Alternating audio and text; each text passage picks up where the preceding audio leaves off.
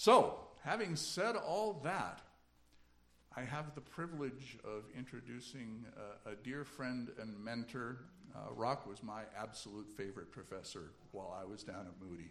Uh, there is no question about that. We uh, had several different classes. Uh, Rock uh, taught homiletics, uh, the book of Romans, and uh, so he's at least partially responsible for who I am as a uh, as a preacher.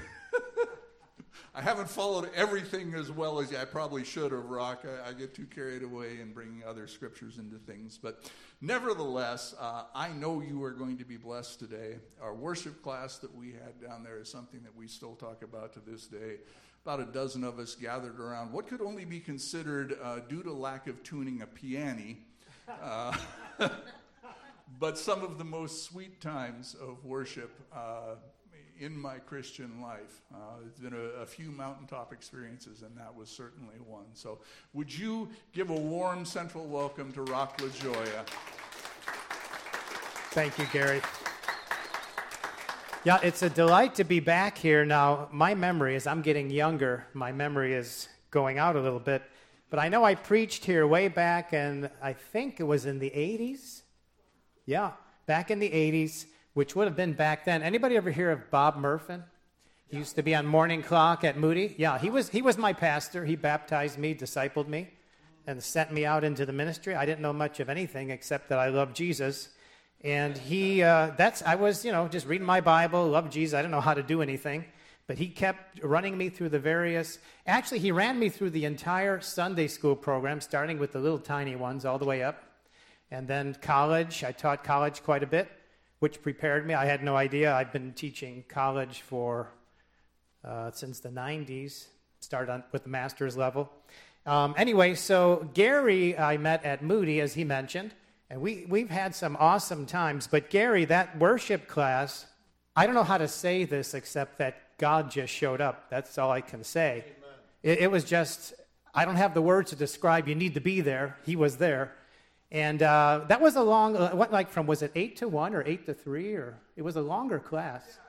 Because we had, it seems like it, because it was, you know, with me teaching, it seems like an eternity. But nevertheless, uh, the point is, uh, what we did was we went through the entire scriptures looking at all the texts that directly related to worship. And then in the afternoon, we responded to what we heard, and Gary was one of the worship leaders. And uh, wow. Well, I, I, don't have to tell you, he's a very gifted worship leader. You know that, right? And I'm eager to hear him preach at some point. I, in fact, it has his name on the bulletin. Maybe I'm going to have you come up here. So, anyway, uh, that class, you know, after that, Gary, I don't know if you know the rest of the story. But probably for a couple weeks after that class, I was just like weeping every day. I just had a strong sense of the presence of God. Sharing the gospel with anybody who was breathing or maybe not breathing, it didn't matter to me animals, squirrels, anybody. I was just so excited about the Lord because we spent time, we went vertical, right?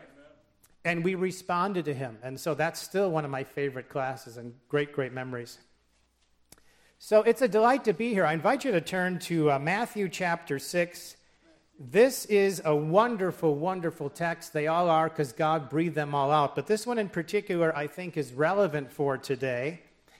Now, if you were to do, and I did this uh, yesterday, and it changes from day to day, but it's actually gotten worse as I look at it, looking back from months ago. If you were to get on your Google search engine and type in worry, W O R R Y, now don't do it. Don't do it right now. How many entries do you suppose you would find there under worry? Well, here it is. As of yesterday, probably changed, but uh, about it says 4, comma, 130, comma, 0, 0, 0, comma, 0, 0, 0. 4 billion 130 million entries on the word worry. Now, would you say worry is pervasive in our society? If not around the world, right? Isn't that crazy? If that's true, and it is, it is pervasive, raise your hand if you've never worried in your lifetime. I've never seen a hand go up when I ask that question. We all worry. If it's true that it's pervasive, and it is in our society, the, the challenge here is people think it's normal to worry. It's the norm, right? After all, is it not normal to worry about making the grade in school? Is it not normal to worry about losing a job, especially in today's economy? Is it not normal to worry about having an adequate income during retirement? Is it not normal to worry about a failing marriage, being rejected by peers? Is it not normal to worry about having enough to face the future, especially by yourself, facing the future alone? Is it not normal to worry about crime on the streets, declining health, or getting smothered in debt and high interest rates and a very bad economy like we're in right now? Dear friend, what are you anxious about right now? What is worrying you, maybe even agitating you? What causes you to worry? Is your worry normal? Because again, you saw those entries 4 billion, 130 million. Hey, this must be the norm. I guess everybody worries, so therefore it's normal, right? What I'd like to do before we proceed, we're going to look at the text in detail here. This is a wonderful text. This is one of how many evidences of Jesus' love for us, that he cares enough for us to give us instruction in this area that we are all uh, involved in, in probably a negative, maybe even unhealthy way. I want to pause, though, and see if we can distinguish between concern on the one hand and worry on the other hand. Is there a difference? Well, here's concern concern means to have a healthy interest in something that is important to you. Now, that's good, actually. It's a healthy interest, right? I'm concerned that this will turn out in such and such a way. Worry, on the other hand, is to become anxious over disturbing thoughts that may or may not come to pass. Actually, worry is a form of self torment. In fact, you look up that English word worry, it has a German cognate, würgen, which means to strangle. And that's an apt word picture. Because if you think about it, think about it when we're at our worst, all of us, when we're worrying, biting our fingernails, fretting, this is not going to turn out good, our blood pressure goes up. Worry tends to strangle our thoughts, it chokes our emotions, and it even devours our physical health. Now, that cannot be good. Is that the norm? Not according to God, no, if it's unhealthy, right? And so, out of compassion for our condition, because Jesus always knows our condition. He knows what you're going to have for lunch 14 days from now. Do you know? I have no idea what, I, God willing, I'll be eating something, but who knows what that'll be. He knows. He knows all things in advance. He knows what we're going through now. He knows what we'll face tomorrow and a month from now and a year from now, should He tarry, should we still be on this earth. And this Lord Jesus, who loves us with an unmeasurable, infinite love, does us a service in this text because here he's going to expose worry for what it is, and he's going to issue a command, a very simple command do not worry. Do not worry. And already you're worried about, uh oh, I mean, I'm not supposed to do this. Uh, even that, that command is causing us anxiety now, right? All of a sudden uh, you know, our Lord is very patient with us, isn't he? So I, I don't think I have to make a case that we should not worry, okay? The question is hey, preacher, I, I, get it, it's in the text, but could you help me out with some motivators here? Why is it, in particular, we should not worry? Can you give me some reasons? And the answer is I cannot. But the Lord Jesus can and does in this text. These are not my reasons, they're His. In the text, I want to invite you to consider some reasons with me why we should not worry. Are you ready? Fasten your seatbelts. Here we go. Reason number one why we should not worry, and that is because worry is unreasonable. Worry is unreasonable. I want you to think that through with me. Look at verse 25. We're in Matthew 6. The words of Jesus he says, For this reason I say to you, do not be worried about your life as to what you will eat or what you will drink, nor for your body as to what you will put on. Is not life more than food, and the body more than clothing? Notice how he starts there. For this reason I say to you. What reason? For what reason does Jesus issue this command? If you look back at verse 24, you'll see it there. In verse 24, it says, depending on your translation, you cannot serve God and wealth. Make up your mind, it's either or. Therefore, do not worry about serving riches, is what he's saying. In fact, God's got you covered. Just be concerned. Notice concerned, not worry. Be concerned about serving God. Focus on serving Him. And by the way, as you're serving Him, you're busy blessing others, and the joy splashes right back on you. While that's happening, God's busy taking care of your needs. In fact, it stands to reason if it's God's will for you to serve others and you're busy doing His will, serving others, He's going to make sure you've got food so you can continue to serve others. Now, if you're talking about having a new Cadillac, a Rolls Royce, a Porsche, one for each day of the week, I'm not sure that's a need, and I'm not sure He's going to provide that. He may, He may not. But certainly, if you're serving the Lord, I think He's going to provide enough that we're going to breathe, eat, and have enough energy to serve Him. Just stands to reason. That's why I say worry is unreasonable, right? So look at verse 25 again. He says, Do not be worried about your life. And by the way, this word worry appears five times in this passage. Worry is the main subject for sure here. Do not be worried about your life. Is not life more than food? So he's reasoning from the greater to the lesser. People worry about food, right? Am I going to get enough to eat? Now, in certain contexts, it's a legitimate concern for sure. Especially, you know, we're, we're in America. As much as we want to complain about inflation, et cetera, I think we're still doing pretty good. Just take a jet tour around the world and you'll come back and kiss the dirt here when you arrive back in the United States. We're still so blessed, it's unbelievable. But here, he's going from life to food, the greater to the lesser. There's a little bit of logic right here. In other words, is not your existence of more value than mere food? What good is food to a dead person, right? The purpose of food is to sustain the life. So life is greater, obviously. Another analogy here, and the body more than clothing. If God gave us the greater, life and a body, He certainly can give us the lesser, which would be food and clothing. What good is clothing without a body, right? So he's saying the things you're worried about, I've already given you the greater things. Why you were sweating the lesser things? That's the point here. Verse 26, the master teacher Jesus says, and I can imagine some birds flying over. Look at the birds of the air, that they do not sow, nor reap, nor gather into barns, and yet your heavenly Father feeds them.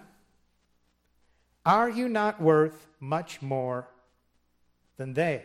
See the phrase there, verse 26? Look at the birds of the air. Now, Palestine was the crossroads of bird migrations. I just saw a YouTube video not too long ago. There's all kinds of, and I'm not a, I don't even know what the word is for those who study birds. Help me out. I have no idea. Okay, well, I'm not one of those. Um, but the point is, I do know that pretty much uh, there's a broad spectrum of variety of different birds that pass through Palestine at one time or another. And so I'm sure Jesus could just look up and here's some birds coming by, using them as an object lesson. He says, Look at the birds of the air, that they do not sow, nor reap, nor gather into barns. What's he saying? Well, birds do not engage in the normal cycle of producing food, planting, harvesting, storing into barns. They're not worried about that stuff. Free as a bird. So notice, and yet, and you might, if you're in the habit of underlining, and if not, that's fine, but that pronoun there, I think we skip right over it. And yet, your, that's the word, your, yes, you, Christian, your heavenly Father feeds them, feeds the birds. So, with the act of creation, God assumed the responsibility to provide for his creatures. If that's true, then it would be dereliction of duty if he did not provide for us. He wouldn't put us on the earth and not provide for us, right? And again, I'm not a, uh, in this case, what would it be, a nutritionist? All I know is whatever the human body needs, whether it's vitamin K or C or D or A, we can look around on this globe and find that somewhere. What's in apples? Vitamin what? C. C. All right, thank you. And that's also in oranges, right? And so, I mean, all if you were to go through all of the various needs of the body, somewhere on this planet, God deposited them because He wants to take care of us. He designed the body. What a wonderful thing.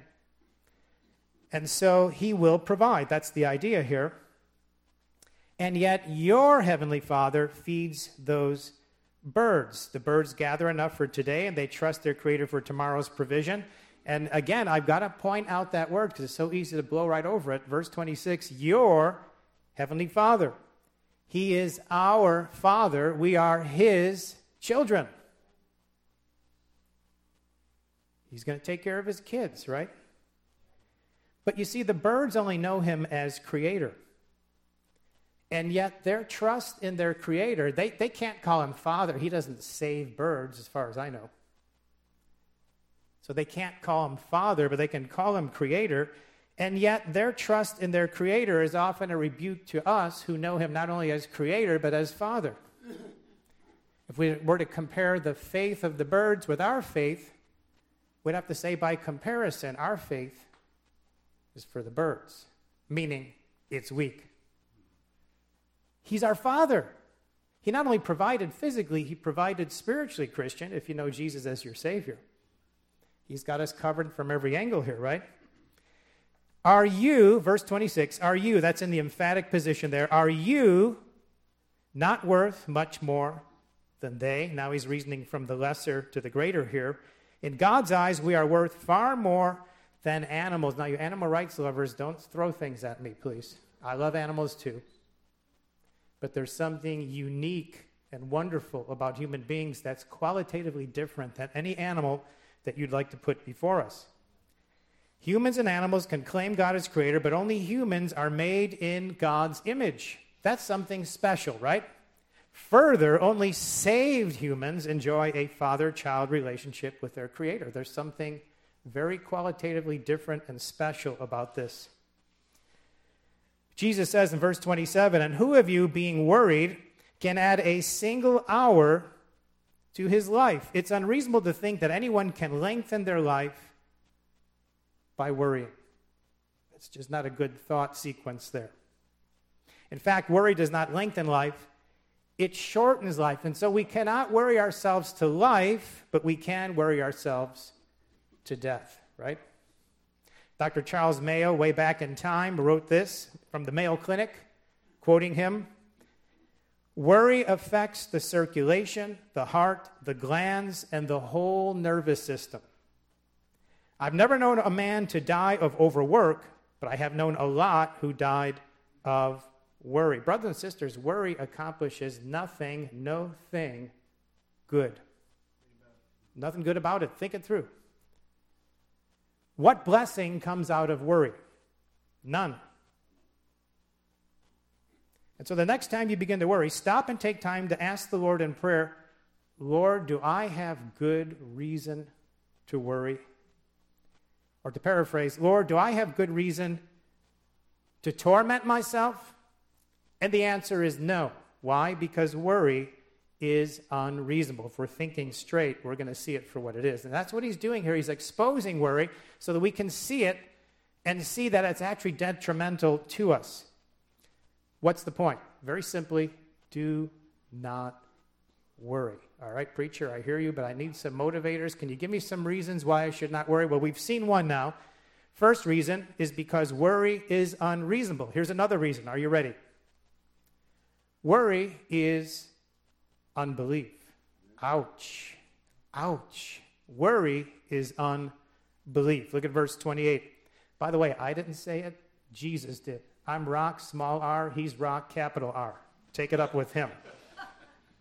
Just reporting, it's red ink. I didn't write it. Here it is. Notice very carefully. I just love this text because it hits me right where I live, and I need it. I need it. He knows it, and I love him for it. Verse 28 And why are you worried about clothing?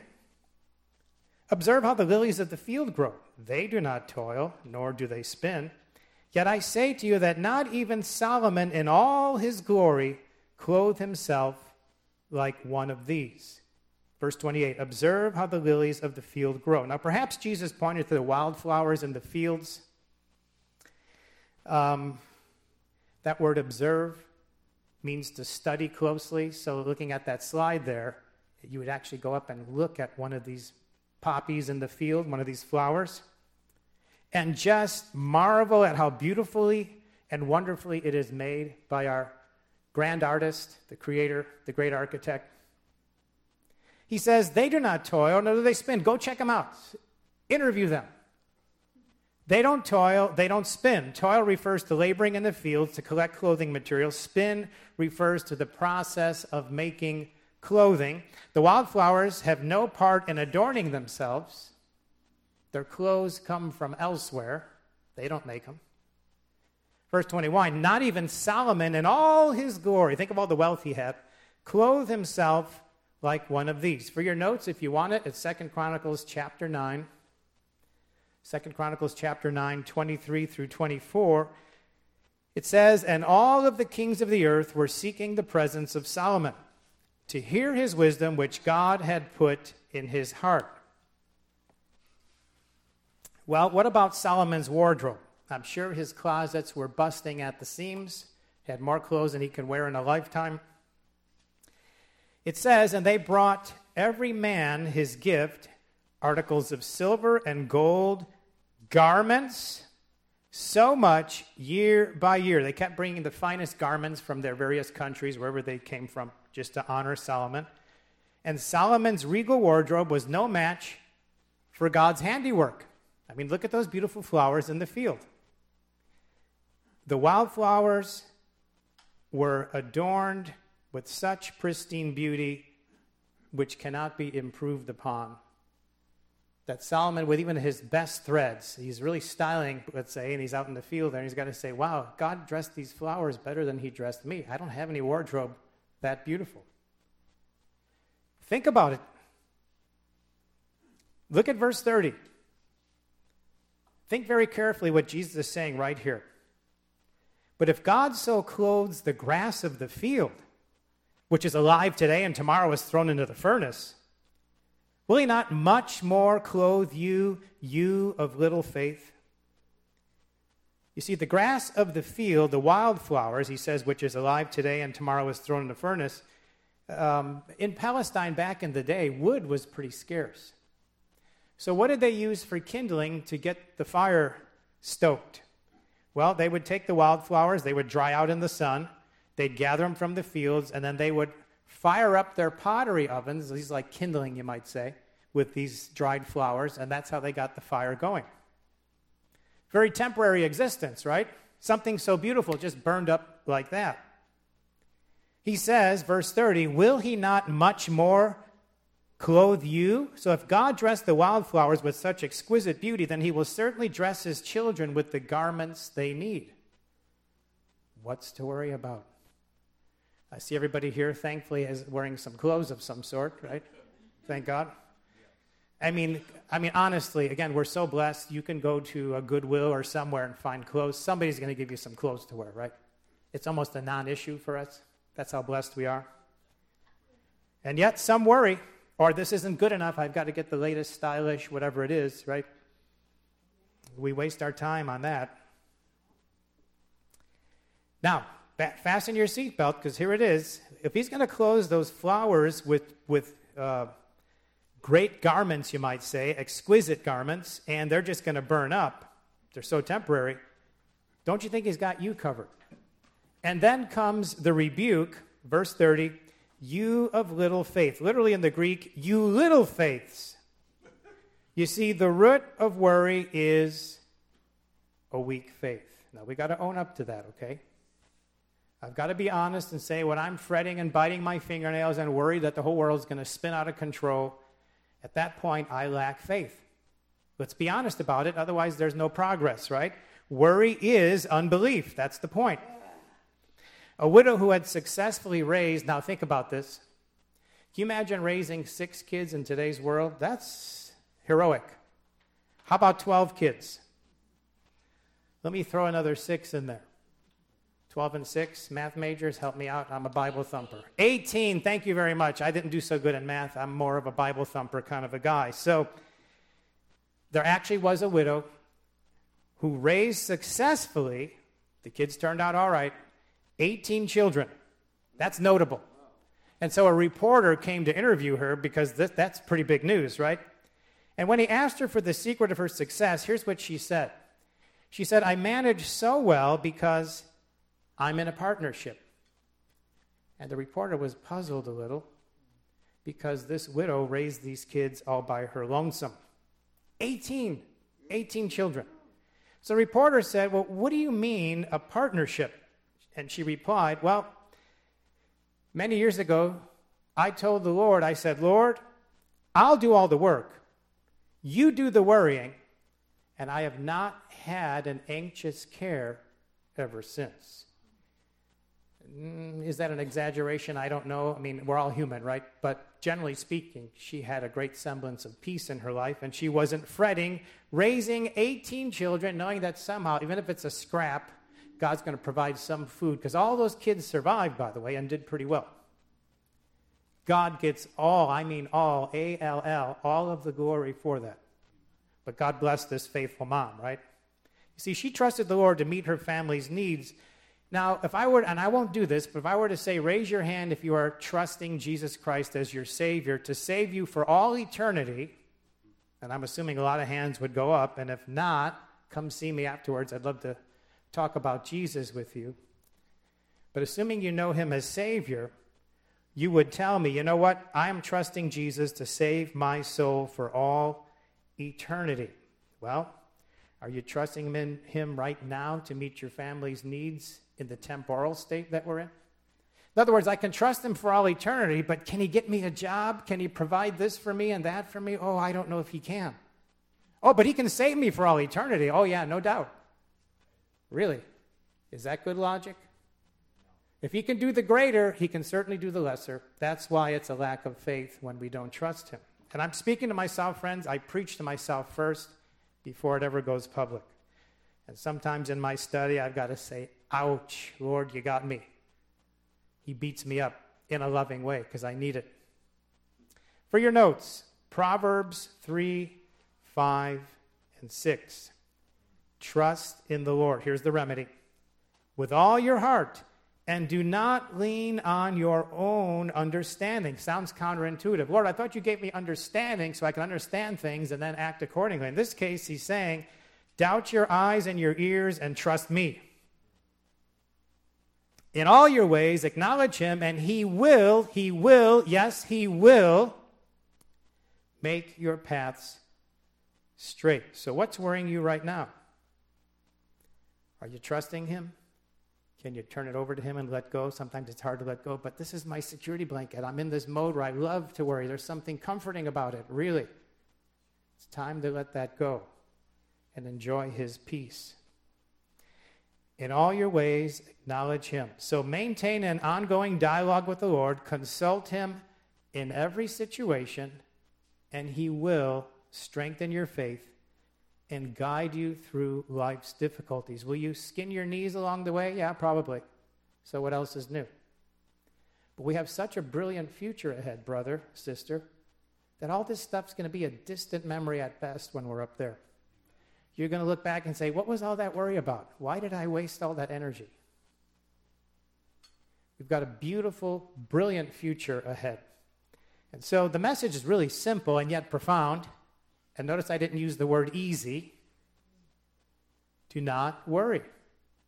Why? I need some reasons. I need some help here. Well, we've seen already because worry is unreasonable. And worry is unbelief. And here's another one, and that is worry is unbecoming. Worry is unbecoming. It's not a good look. Look at those ladies there ripping each other apart for material goods, right? Verse 31. Do not worry then, saying, What will we eat? what will we drink? What will we wear for clothing? I don't know if I can go out the door today. I should thank God I have a door to go out. For the Gentiles, i.e., the unbelievers, eagerly seek all these things. For your heavenly Father knows that you need all these things. Wow. Verse 31. Do not worry then, he says. In light of these lessons from nature with the birds and the poppies in the field, do not worry. Why? For the Gentiles, the unbelievers, eagerly seek all these things. Now, that all these things is in the emphatic position. The world is obsessed with acquiring material things. Hello, that's pretty obvious, right? One translation says, For the pagans run after all these things. Uh, what do they call it? Is it Black Friday? Is it around, right after Thanksgiving or so? I've never got involved in that. I don't have time for that stuff. Life's stressful enough. But I understand people camp out all night and then duke it out when the doors open in the morning to get the best sale. I mean, give me a break. But that's just me. Pray for me. I'm not into that stuff, but what can I tell you? For the pagans run after all these things. Now, since unbelievers don't have a heavenly father to look after their needs, they look to material possessions for their security. That becomes their pacifier, their security blanket, you might say. I feel safe because I'm surrounded with goodies, which all can burn or be stolen or rust or whatever. But nevertheless, I have this false, uh, uh, uh, wait a minute, this real security, they think. When Christians don't believe that God will provide, when they worry about their security, they act like pagans who have no heavenly Father. It's not a good look on the children of God. It's not too styling. It's not a good commercial for our Lord. Worry is unbecoming on a Christian. Verse 32. For your heavenly Father, he keeps reminding us that he's our heavenly Father knows that you need all these things. Now, keep your place, go back one chapter there, or actually early on in the same chapter, really, still chapter 6, but look at verse 7. Chapter 6, verse 7. He says, And when you are praying, do not use meaningless repetition as the Gentiles, that is, as the unbelievers do, for they suppose that they will be heard for their many words. So do not be like them. Why, Jesus? For your Father knows what you need before you ask Him. Isn't that great? He's actually waiting in days in advance. He knows what we're going to ask. All right, I'm glad you finally asked. I got that one covered too. You can turn back a little bit later on, depending on where your Bible breaks back to our text right here. So we're still in chapter 6. So, can you see that when we get all freaked out, as they say, and worry and break into a sweat, we look no different than the average unbeliever out there? And we tell people, you know, you need to cross the line and become like us. And they're saying, well, what do you mean like us? I don't see a lot of difference between you and my unsaved friends. You're worrying like crazy, they're worrying like crazy. Oh, you wear a cross and they don't. Okay, I see the difference now. But you're still nervous wrecks. It's unbecoming. Does not look good. Verse 33 But in contrast to the pagans, seek first his kingdom. Now, that word first is not one of a series, you know, first, second, third.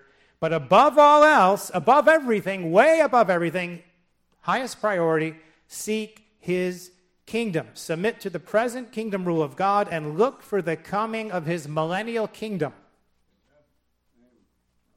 There is a millennial kingdom coming. Can't wait. It's going to be pretty exciting. And that's one of the things of many that puts a spring in my step. The imminent rapture is another one that gets me pretty excited. I just think about it and I have to smile. Think about it, friends. Jesus loves you so much that he shed his infinitely precious blood just for you. What else can he add to that? That's good enough. He came to this sin saturated junkyard to die for you and me. It's good enough, right? But no, there's more frosting on that same cake. He's going to come back for us again. It's called the rapture, where he takes us up out of this junkyard, and we shall forever be with the Lord. In heaven during the tribulation period, and then back down on earth for the millennial kingdom. Then the eternal state. It's going to be awesome. We've got a brilliant future. And we lose sight of that, that's when we get in the doldrums. So we need to keep reminding each other that we've got an awesome future ahead. And again, that should put a spring in our step even here and now. So put his kingdom first. That's the idea there. I mean, above everything, he says in 610, Your kingdom come. It's a great prayer. And his righteousness, right? Seek first his kingdom, verse 33, and his righteousness. We seek his righteousness by submitting to his will. In 610, he says, Your will be done. Your kingdom come, your will be done, right? Seek his kingdom, seek his righteousness, and all these things, the stuff we worry about, which won't mean much in the future anyway, So you're the best dressed person in the room. Well, la di da. It's not going to matter in the eternal state. He's got a better wardrobe waiting for us. It's called white robes. And all these things shall be added to you. Jesus says, You concentrate on your Father's kingdom and his righteousness, and your Father will concentrate on your physical needs. Don't invest a lot of energy there. Put it there. He'll take care of the rest. Now, that requires some faith, does it not? For your notes, Philippians 4 6. Also, verse 19, he says, Be anxious about everything, right? Wait, wait, that's the Salt Lake City translation, Joseph Smith. Wrong one. Th- let me give you the right one. Be anxious for nothing, but in everything by prayer and supplication with thanksgiving, with gratitude. Don't forget that part. Let your requests be made known to God, and my God shall supply all your needs according to his very scrawny riches. No, no. They're unlimited, right? Unlimited riches. So he's never going to run out. There's no, uh, what is it, supply chain issues here? There's none of that coming from heaven anyway. He shall supply all your needs according to his riches in glory in Christ Jesus. God still answers prayer by meeting our needs. And this is why we pray, chapter 6, verse 11 Give us this day our daily bread, manna for today. It'll be fresh manna for tomorrow. You don't have to hoard it and store it up. It is unbecoming for God's children to act like pagans who worry about and chase after this world's goods. It just doesn't look good. We're better than that. Worry is unbecoming. So, dear friends, what are we learning here? Very simply, and again, very profoundly, do not worry. All right, why? Give me some reasons. Here they are.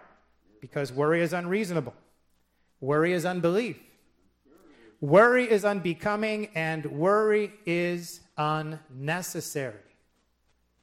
Worry is unnecessary. Now, that one sounds pretty crazy. It's like, then why have I been doing this all these years? Worry is unnecessary. Verse 34.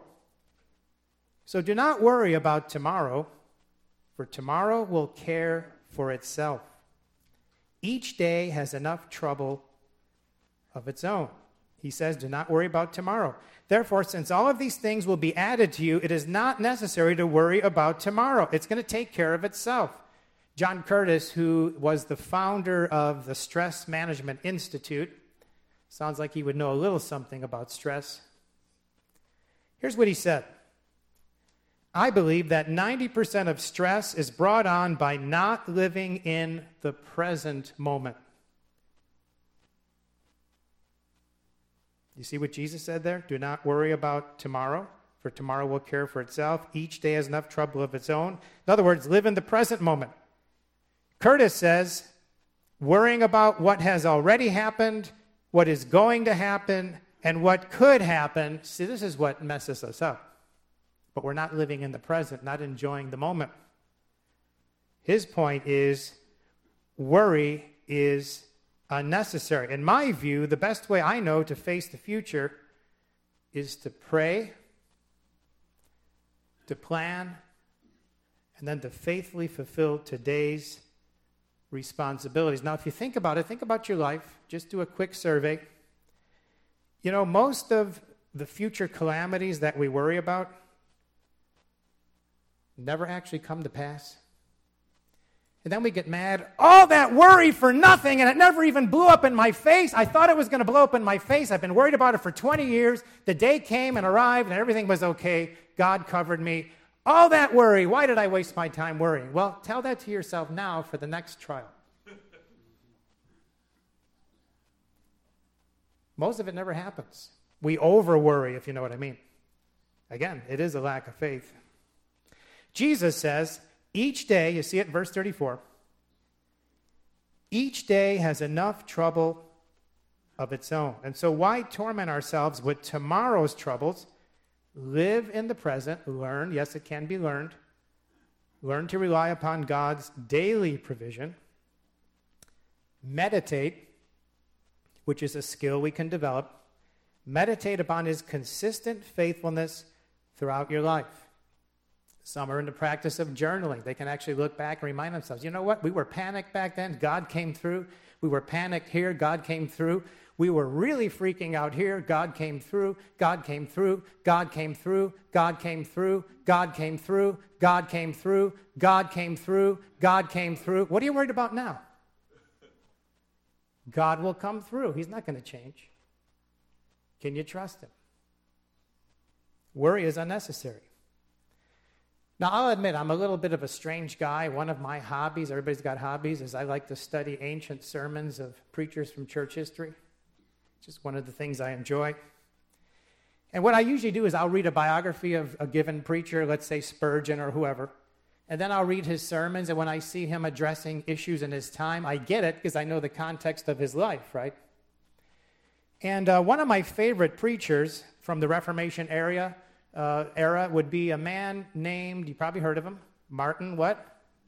Yeah, Martin Luther. Love him.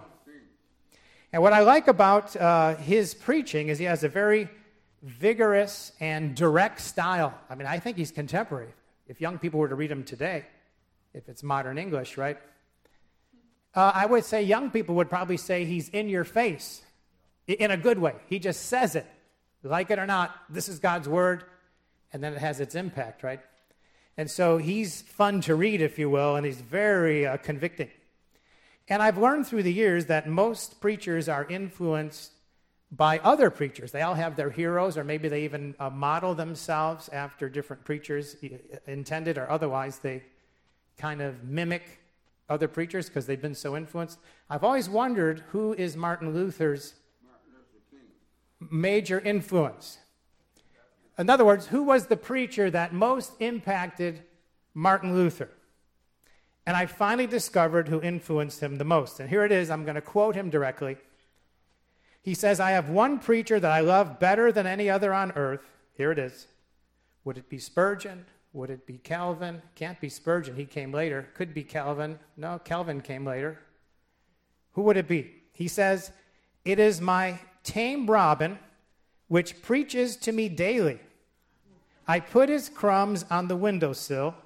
He hops on the sill and takes as much as he needs, and from there he always flies to a little tree close by, lifts, lifts up his voice to God, sings a song of praise and gratitude, tucks his head under his wing, and goes to sleep, leaving tomorrow to look after itself. He is the best preacher I have on earth. I said before, sometimes the birds are a rebuke to us. They've got a stronger faith in their Creator than we do in our Creator and Father. You know, an even better preacher once wrote this casting all your anxiety upon Him. Why? Because He cares for you. Yes, you, not the other person, you. He cares for you. He knows what's worrying you right now. He knows what will worry you next week. He cares for you. 1 Peter 5 7, cast all your worries, all your anxieties upon Him. In other words, do not worry.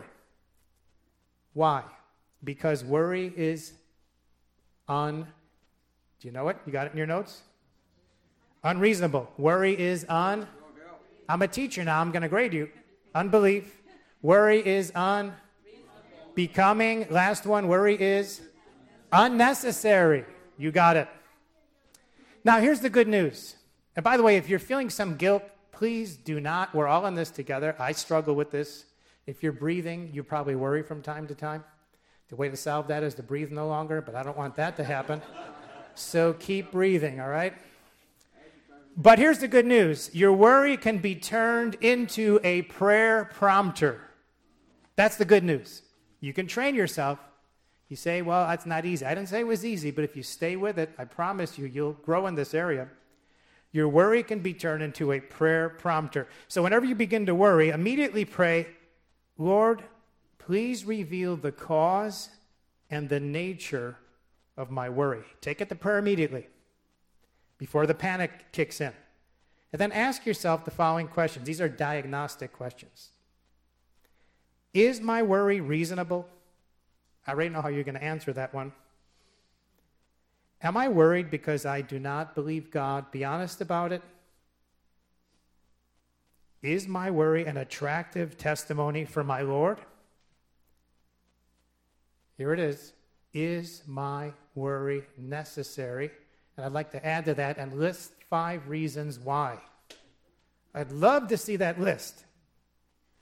and then, after all that, pray, Lord, please take from me the source of my worry, which it could be unbelief, it could be any number of things, right?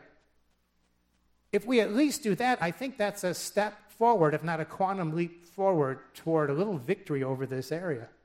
I'm not promising you you'll never worry again. Don't even make that your goal. But how about less seasons of worry and more seasons of trust and peace that comes only from God? Brothers and sisters, it says in the Word of God, do not worry, but it also gives a remedy. The short version is trust God. So, whatever will help you to grow in your faith and to factor Him more into your daily existence, that's going to go a long way to dissipate any worry and displace it with His peace and His joy. Let's speak to Him in prayer, shall we? Lord God, you love us too much to not tell us the truth. And we know sometimes it stings if we're on the wrong side of an issue or the wrong side of the fence, but yet you always, always, always provide a remedy, a solution. And I pray for each of us that we would grow in this area and experience more of your joy and your peace as we turn that worry into trust, turning it over to you, that you might do a mighty work in our lives and make us more like Jesus, onward and upward toward Christ likeness, for your greater glory, for our own blessing, and the overflow blessing of others. We pray this in Jesus' most excellent name, and all my friends said, Amen. Amen. Praise the Lord. Amen. Now you know why I love him.